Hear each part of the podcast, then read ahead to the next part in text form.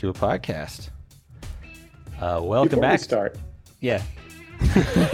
Um, The funny thing is, from the text when I read it, I saw Department of Corrections, and I was thinking we were going to talk about jail and like overcrowding and racism and No, it was just racism. They don't know what I know. Welcome back to another Zen Engineering podcast. I'm Adam. I'm Brian. I'm Alan. I'm uh, going to be a guest on this show today.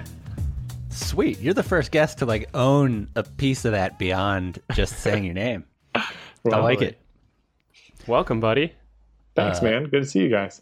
Same. So Alan is a another good friend of ours from way back. Many Uh, we were ago. talking about this beforehand. You're a software programmer by trade. Um, That's how I spend. That's how I spend forty hours a week. you spend 40 hours a week. At least. but I've been particularly stoked to get you on as a guest, in part because I, I really don't think the podcast would exist without a lot of the interactions that we had during our like developmental years. I, I gotta say, um, I have often listened to this podcast just to pretend that like we're on a couch somewhere. Like I really think That's awesome.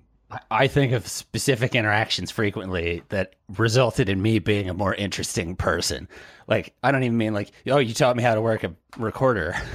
like, uh, everything I know about like uh, improv is because of games you brought back from college. you're, Um, you're definitely one of those friends, Alan, that when I think back about our interactions as kids, your like character and personality age really well in my mind. Like you get thanks, more man. more and more interesting and I'm like, damn, that was more every little like memory. I'm like, that was even more valuable now that I have perspective on it.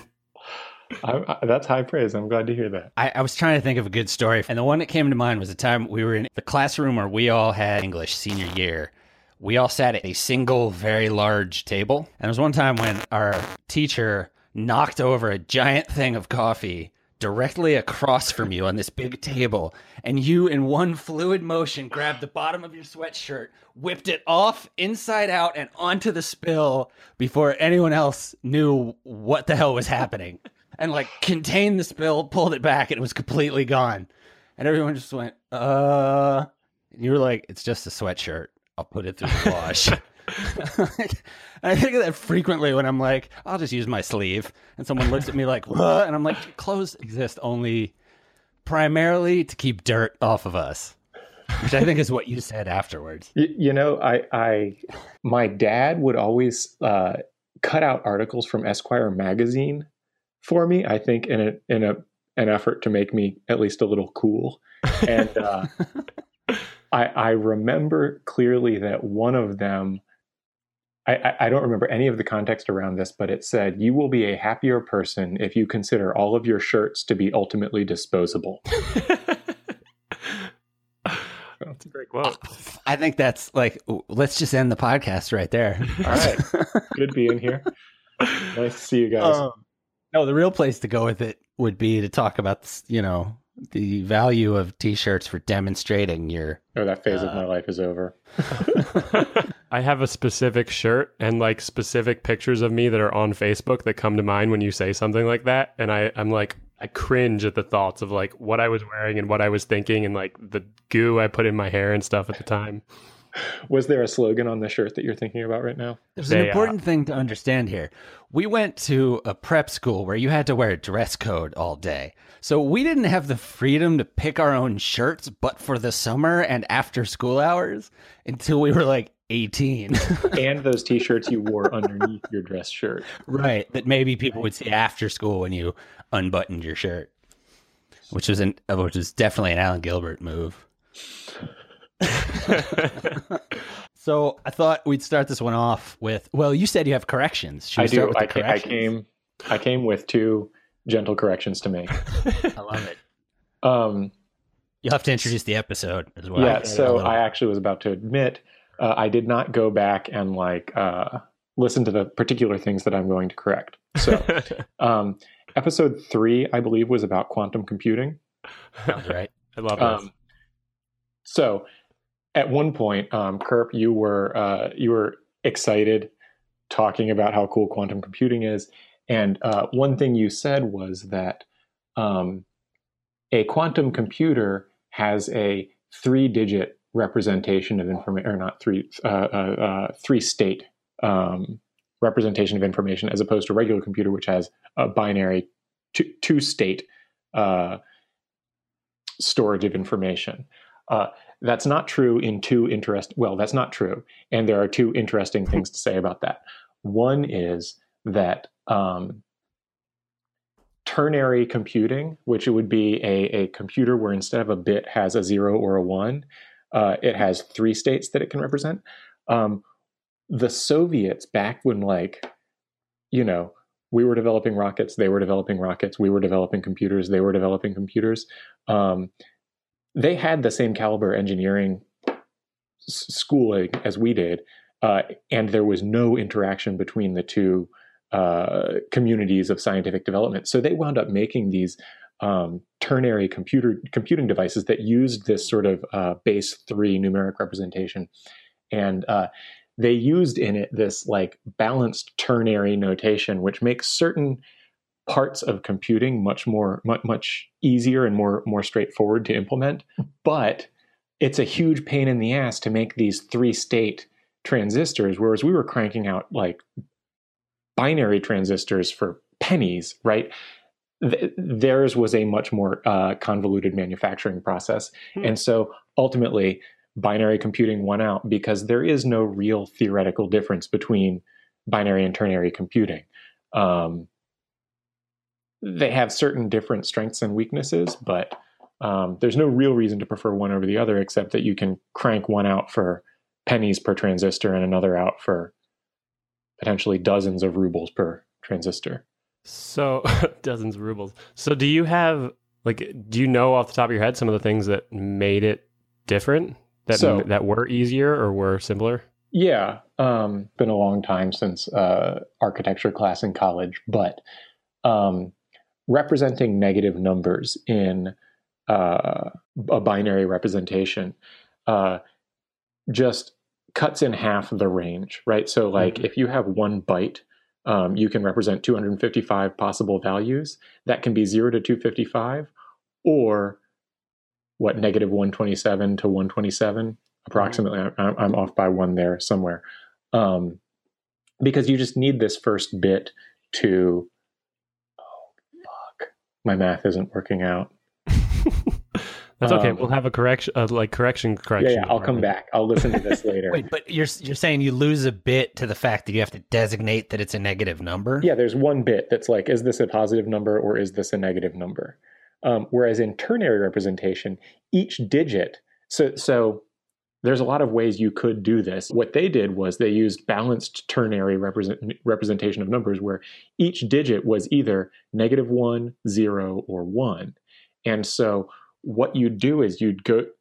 Um, should we break in for a second to talk about different bases of numbers, or is that like too deep into the rabbit hole? Let's let's do it. Yeah, let's do it. Okay. When you talk about like base n numbers, we we count in daily life in base 10 numbers, right? A, a num any slot in a number can be 0, 1, 2, 3, 4, 5, 6, 7, 8, 9. And we all know how that works. You have the ones digit, then you have the tens digit, then you have the hundreds digit, and the position of a given number or, of a given digit matters. And some of them are worth a little, some of them are worth a lot, and they go up by as powers of 10. In binary numbers, which are used on, by computers, each digit is worth twice as much as the one to the right of it. So you have a ones place and a twos place and a fours place and an eights place. If you think about tallying, right, you're a prisoner in some dungeon, you're just etching on the wall like uh, how many days you've been there. Um, that's the sort of degenerate case of this. That's base one counting, where um, each digit is worth one, right? You only have one digit and it's one, and either you write it down or you don't, and then you just count them up. When you said degenerate, I thought you meant the guy in the cell. Me too. Me too. And I've, I've never thought of that as being base one before either. That's really interesting. Um, I get, yeah. Why not Uh, both? I'm going to claim Um, that. That was a pun. it was intentional. I thank you for recognizing it. Um, and then another like way on the other end of the spectrum is sometimes you need to like cram just a ton of data into like a web address, right? You know, uh, zengineeringpodcast.com slash, um, and you want like just a ton of data in the next like five characters. What people will often use is base 64 encoding, where base 64 is you have all the lowercase digits, all the uppercase digits, and uh, sorry, all the lowercase letters, all the uppercase letters, and zero through nine. And then they like eliminate a couple of them because like one looks like L, looks like capital I, that sort of thing. And so what you get is a ones place, a 64's place, a like 1096th place, maybe. I mean, like they, the those numbers gets big fast. And so in just a small number of digits, you can represent really huge numbers. And so what you just described, it's how specific you can be with the piece of information in that slot or Yeah, it's um like when you say it's it in a digit. th- think about th- think about why we have these systems of representing numbers, right? Numbers are some sort of concept, right? Like I have 312 sheep, like that 312 does not exist on paper, but I want to write it down. And so I have a couple of options. One, I can draw a tiny sheep 312 times and then hand it to you, and you can count all of them and be like, oh, he has 312 sheep. Or I can save us both a lot of effort and like we can decide on this larger vocabulary of basic numbers that we can put down, right? Zero through nine. And I can write three, one, two. And you like, you probably don't do this math, but ultimately you could do this math where you could say, okay, that's two plus one times 10 plus three times a 100, right? And that's the number of sheep that I have. If we're doing like um, base 312, right? All you would do is write down the one digit that represents 312. And the reason we don't have a base 312 system is none of us could, you know, like you'd, it'd be like learning to read Japanese. Like you just need to know thousands of characters before you could count to 10. Yeah, it Right. kind of seems like base 10 is like an optimized compression algorithm for the human brain to uh, packet up little chunks of counting and be able to relay them to each other. Right. And there's, there's, Alan's holding up from. his, his 10 fingers, his 10 Yeah. digit right now. You ever you ever heard. Johnny Twelve Toes off of the uh, Schoolhouse Rock albums? It's about how if we had six fingers and to- on each hand and six toes on each foot, we might call, count um, zero, one, two, three, four, five, six, seven, eight, nine, do, dec, L. Right? there are, uh, If Are there? This is a really interesting topic because it, it there are uh, civilizations that have developed with different bases, right? Didn't like the Aztec? Didn't they do everything in base twenty or base? Um, I, I think it was something? probably base uh, 12 or I don't know. I shouldn't run my mouth about that sort of stuff while I'm trying to correct you. That's what I'm trying to do. Actually, is trip you up so that the corrections become meaningless. Not only to worry I mean about that that that's probably answers the question I wanted to ask after that though, which was like, uh, so if an alien race developed along the same timeline that we did, and developed computing like we have, but they had six digits on each appendage, do you think that would their computers be better than ours? No. Uh, in a theoretical sense, no, not at This all. This brings us full circle to what you were saying. right earlier. and, and and that's sort of that's why i wanted to call out call this out because um ultimately this is just a, a different way of representing information what's cool about quantum computing is um and i'm not going to try and explain what a qubit is because i definitely do not really get that stuff but a question that computer scientists often ask is um, is it possible for a computer to compute an answer to this question right? How many sheep does Alan have, right? Can the computer get that answer? Yes, it counts all the sheep. Some things are easy to calculate quickly. What's the size of this list of things?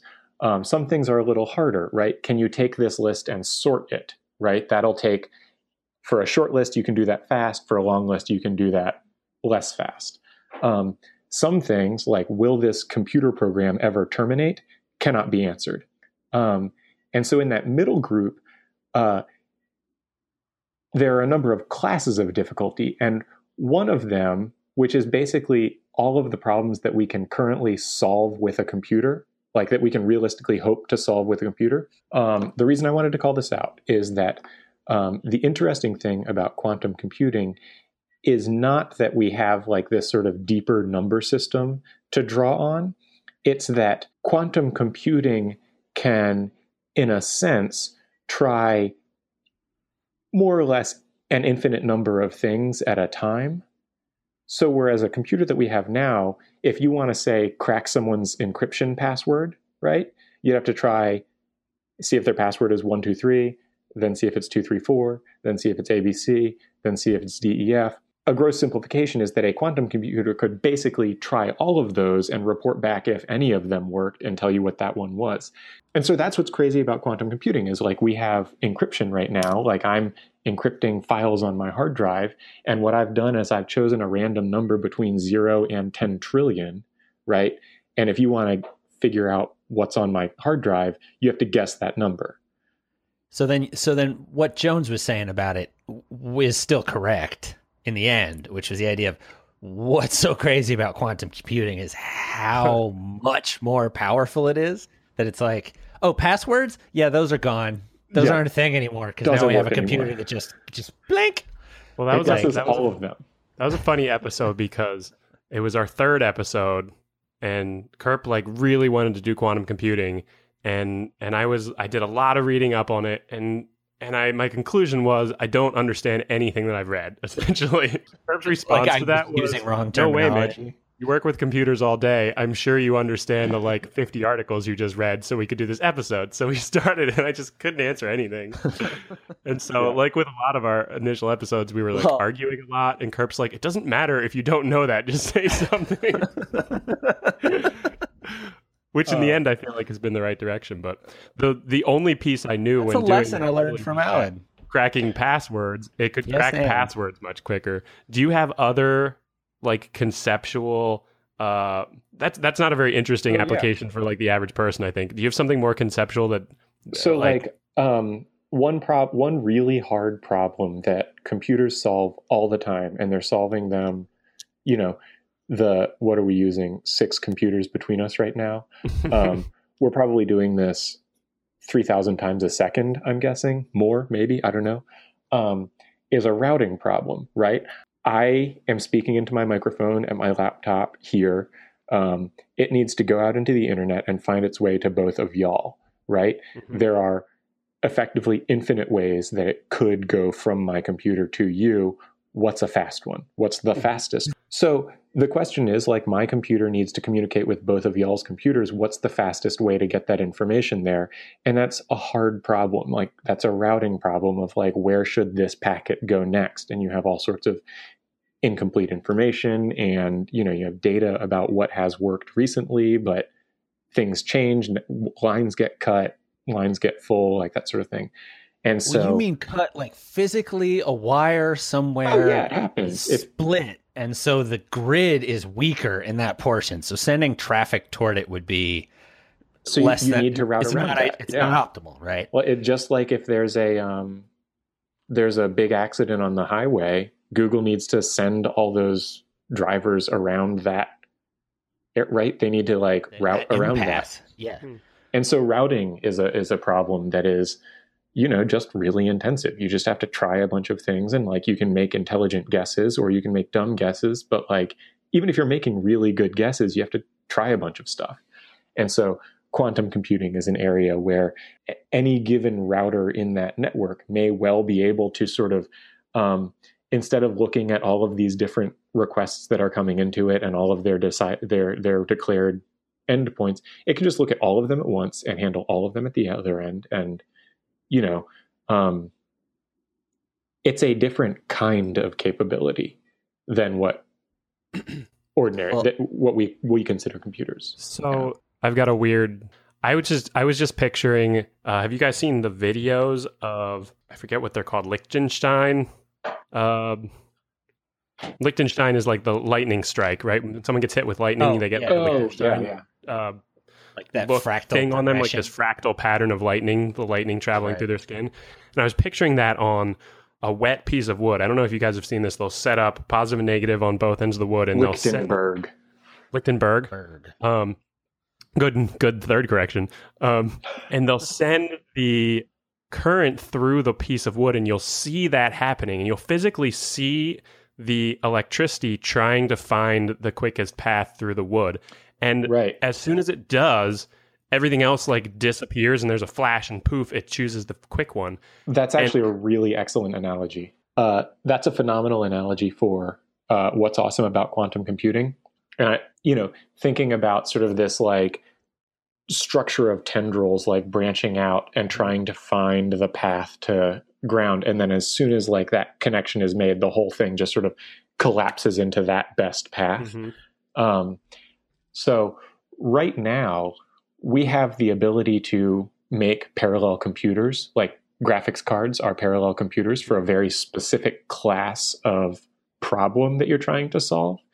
Um, but we have to we have to manufacture this really elaborate hardware um, that can solve one particular kind of problem um, in this sort of massively parallel way. Um, quantum computers will allow us to if you if you let me push an analogy a little far i think maybe um, define those massive parallel searches in software which means you buy one computer and it can do like parallel solutions to all kinds of different problems.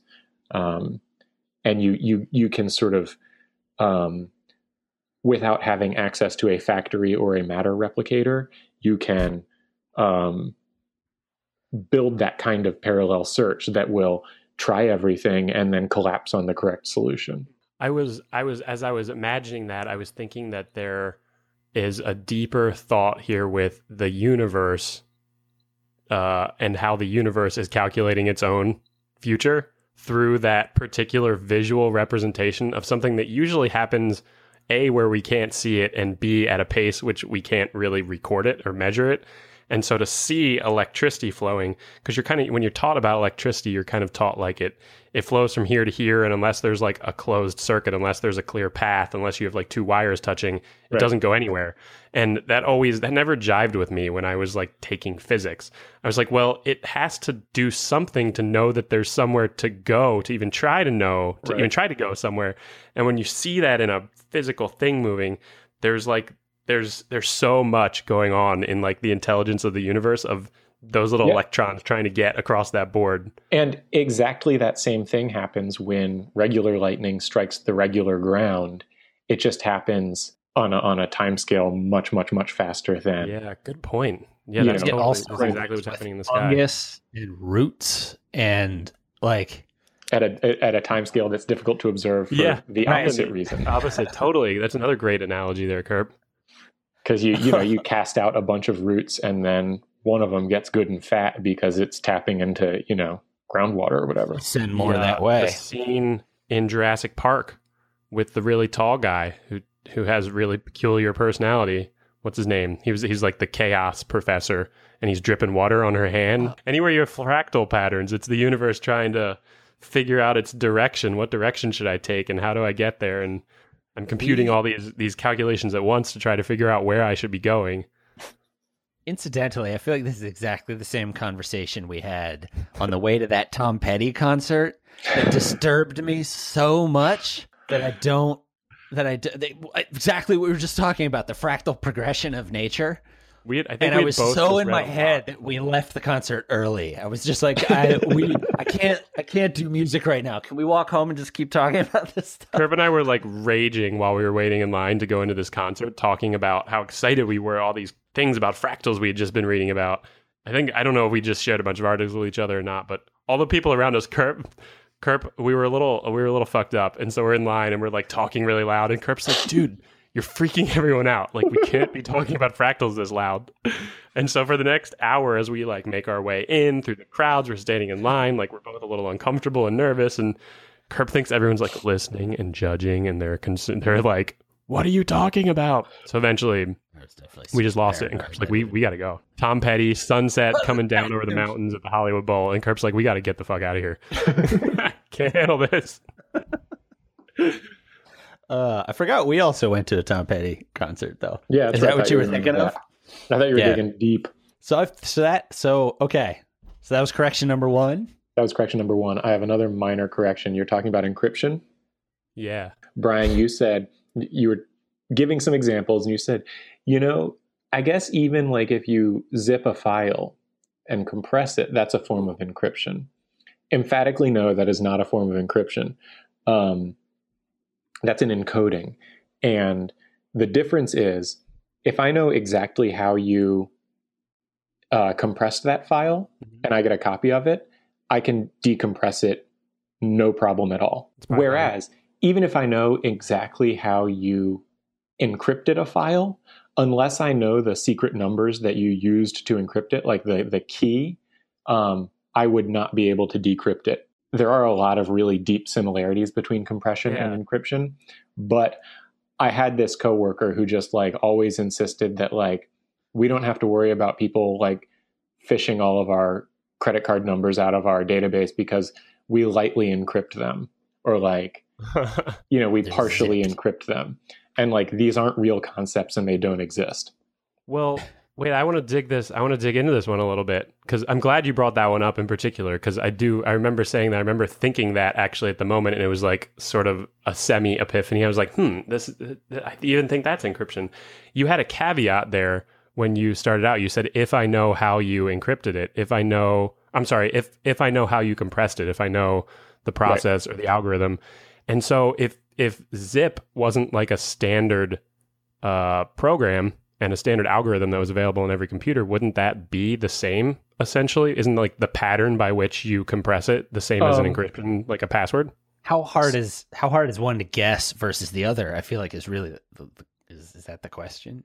the, the real difference is ultimately if i decrypt one of your messages you need to like go back to square square one and come up with a completely new way of scrambling these messages before um, before you can trick me again right, Mhm. before you can hide things from me again.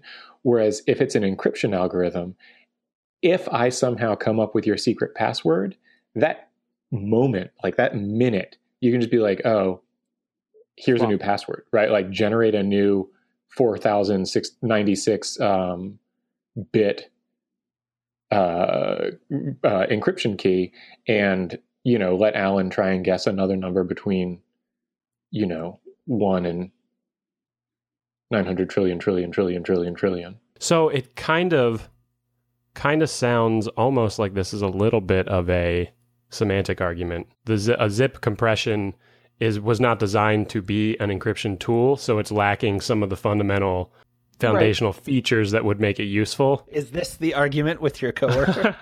the argument with my coworker is that like he genuinely did not acknowledge a difference and i would say the difference is that um, an encryption algorithm provides you with an infinite number of different ways to scramble a message all Yeah. of which are as difficult to guess as all of the rest whereas um, a compression algorithm, yeah, it might fool me, but it'll kind of be like I remember when I was in, a kid, um, I had a World Book Encyclopedia because I'm old, and each letter of that encyclopedia started with this letter in hieroglyphics.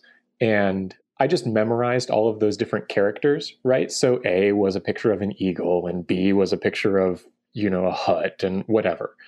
Um, and I could pass secret messages to my friends with that. But ultimately, it's just a little, it's just like writing in cursive, right? Maybe you don't know those letter forms immediately, but like, it's not that hard to figure out. And once you figure them out, you've got them. And like, I need to go back to the drawing board and learn a completely new thing. I, Well, I've the liked your- fundamental difference is that a compression algorithm is trying to take data out in order to make you know a, like a series of files or a f- whatever smaller. Like there's it's predictable compared to what it, encryption is, which is every piece of this we're rerunning this complicated algorithm on based on this number and all of this math is based on this number and if you don't have this number it's useless to try to solve the math like right. And actually, a really cool thing about, like, a really cool similarity between compression and encryption is that both of them operate by removing patterns in the data, right? Mm. Like, think about if I wrote you a letter and it was just me going, ah, and you wanted to compress it, you would write 3000 A's H, period. Right? and like you just turned like a 3002 character long message into, you know, seven character long message. Huge encryption or, or huge compression ratio because there was like a big, solid, easy to identify pattern in there, and you removed that pattern and just gave me like the shortest version of that. Um, for different reasons, encryption has a very similar effect, which is if there are any patterns in your communication, encryption scrambles them so that anybody looking at it is like, oh, this is just like TV static. There's no information in here. But in fact, if you happen to know the like one number out of a trillion, trillion, trillion, trillion, um, then you can descramble all of that and get a Mhm. meaningful message out. I like I like the pieces you pulled out there. There- You you just listed a bunch of things that very clearly in my head differentiated encryption from compression. Even though I do think there still is like a there's a deep there's a deep They're both Place where jumbling up. But what I wanted to bring up that's actually interesting. I don't know if you guys know this, but um, another person that we grew up with, uh, Andrew, I don't want to say his last name without getting his approval, but uh, he did a project for uh, a computer science project for his master's, I think, where he looked at encrypted traffic.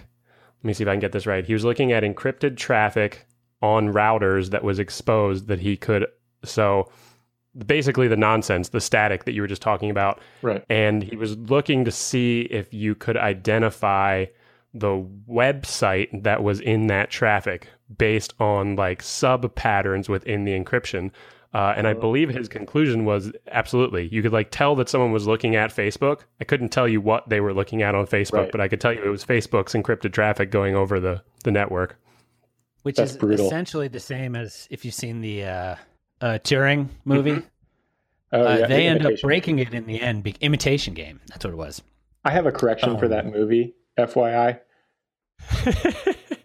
Um, I like this. I'm hoping that this becomes a bit because I always want to correct stuff. And Kerp got me over it a long time ago, but it would be a really fun, fun piece in, in episodes every once in a while. um, in that in the imitation game, like early on when we're establishing the group dynamics between the like super scientists and stuff, um, Alan Turing like blows off lunch with all those people, and he has like a single slice of salami or something, and like scribbles in his notebook or whatever while he's designing his, um, you know, his uh, his uh, machine. Computational and, like, later that other prick i don't i don't know um has like his like tennis sweater like tied around his waist or whatever and he's like "You're coming out with us alan? We're going to the pub you know?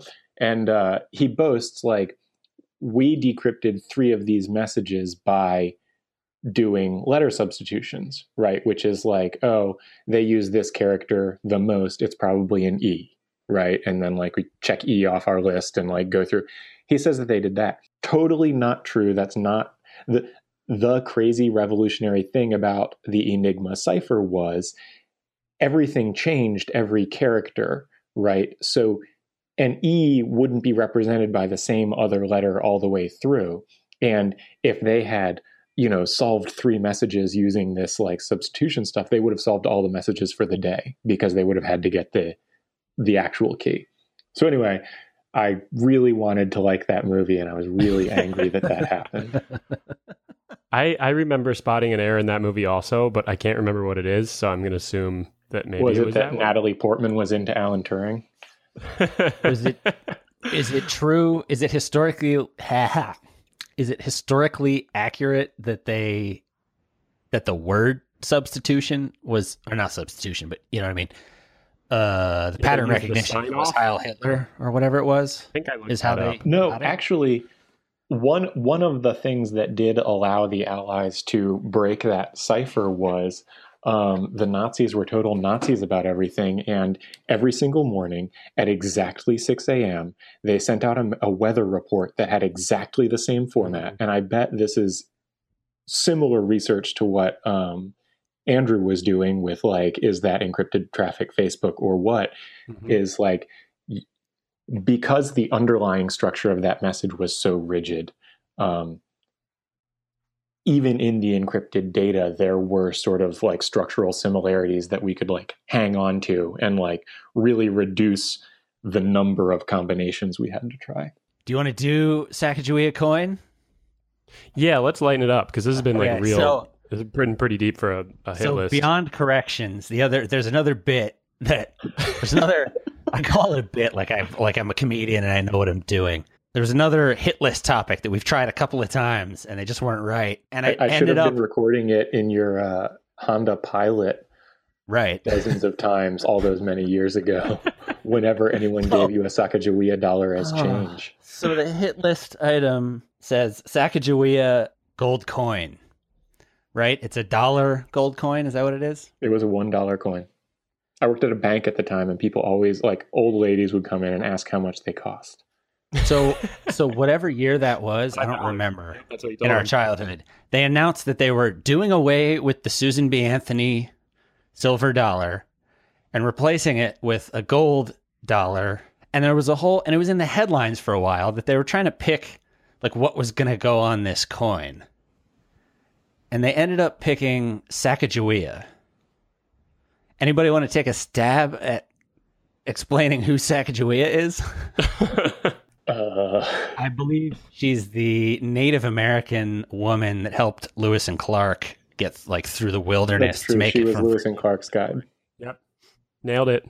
Anyway, so they put her on this coin, and at the time, for me, it was like the only piece of currency that didn't have some sort of political leader on it, and it made me grumpy about. uh I'm How, trying. how, I'm how trying white to men are being displaced from their proper place. Yeah, basically. I was, you know, it, it. I'm, I'm having trouble recounting it because I don't want to sound like the asshole that I was about the existence of this coin. When you I were, have when to- you were I a have to- teenager. I have to tell your listeners, um, Kerp actually texted me. Adam actually texted me. I don't know. It must have been this two how or it three ended months up ago. on Is the when list. when uh, Harriet Tubman got named for the tw- for the twenty dollar bill. Um, Adam texted me and he said, "You know what? I think I've turned the corner on Sacagawea." and I almost, I, I like almost dropped my phone. I hadn't thought about used to talk- that. I, this this is what I thought was great. We hadn't talked probably like since my bachelor party, so it had been eight nine months, and I sent you a text out of nowhere Sacagawea in fifteen years. college. Yeah. 10 years. And so I just sent you a text that said, I think I've turned the corner on the Sacagawea coin. And your response was, Harriet Tubman? Question mark. like I appreciated that I didn't even have to explain it to you. Like you had already No, it put tracked. together the logic, what track that my mind was following to get to turning the corner on the Sacagawea coin. But really, though, so they announced the twenty dollar bill with Harriet Tubman on it, and I realized like you only get to pick what's going to go on money ever so every so often, and they have an agenda and they're sticking to it in terms of diversifying just the type of characters that are Yeah, on our money. Like, never mind. Yeah, A- Andrew Jackson is a terrible person. I mean, he was a president. It was impressive, but he was also like a murderer. He had a bullet inside his body from a duel the whole time that he was president. This guy was. His parrot got ejected from his funeral for bad language. But I also appreciated your props when you said, Yeah, you you're know, a big man for admitting it, for digging that deep. That is nice. That's a huge accomplishment, Adam. That's part of the reason that I think we're doing this podcast too. So it's nice to have a real firm example of your growth. Yeah, It's safe to say I had a a foolishly intolerant position on the I think- inclusion of.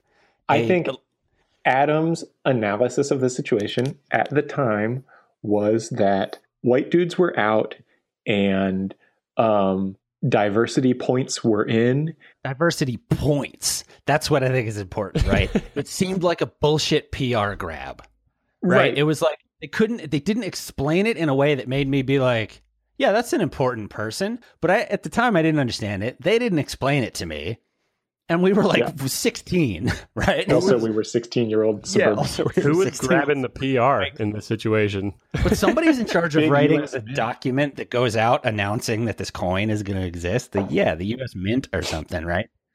Do you think it's the people that when I just searched for Sacagawea on Google, the people who are promoting the sexy Sacagawea costumes that come up in like the top 20 Top searches? 20 I would say zero overlap. well, I was certainly too solipsistic to recognize how they were talking about it. What messaging? was I know to that term solely because you came to understand that term long before anyone else I would ever talk to.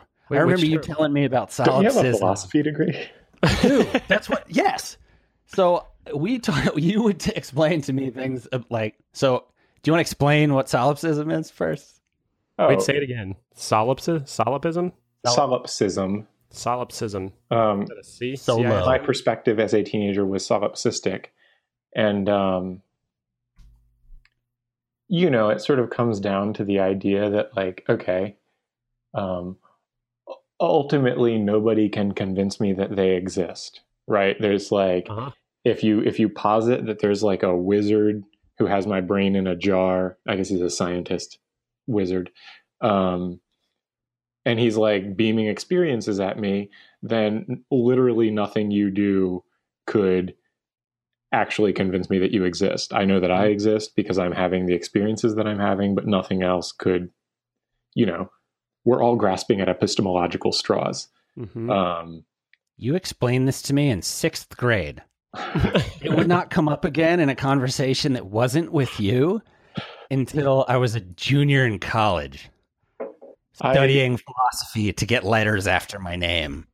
I, I found that um, this was a really fruitful uh, for, for a uh, brainy kid who was in an all boys school full of people who didn't like him. This was a reliable way to get a rise out of.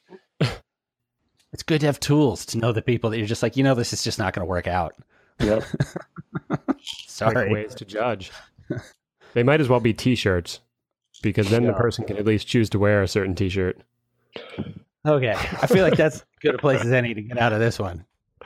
Uh, thanks for thanks for hanging around for another one of these, and thanks for hanging out, Alan. Yeah. Thanks for having me, guys. I keep racking up the the uh, corrections. We'll we'll make this a I'll keep regular paying thing. attention. Yeah. We're thanks for missing- Patreon. I'm Adam. backers, I'm Brian. Everybody else hanging out. But I'm uh, this Adam. is engineering. I'm Ryan. I'm, I'm Adam. Find us where you found us, which is useless, but I kind of it has grown on. Now I like it. Full circle. What? I just I'm I'm assuming that you you're just gonna retry whatever brought you to us the last time you ended up listening.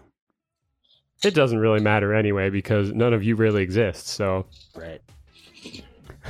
I'm Adam I'm Ryan. I'm Alan. Jones.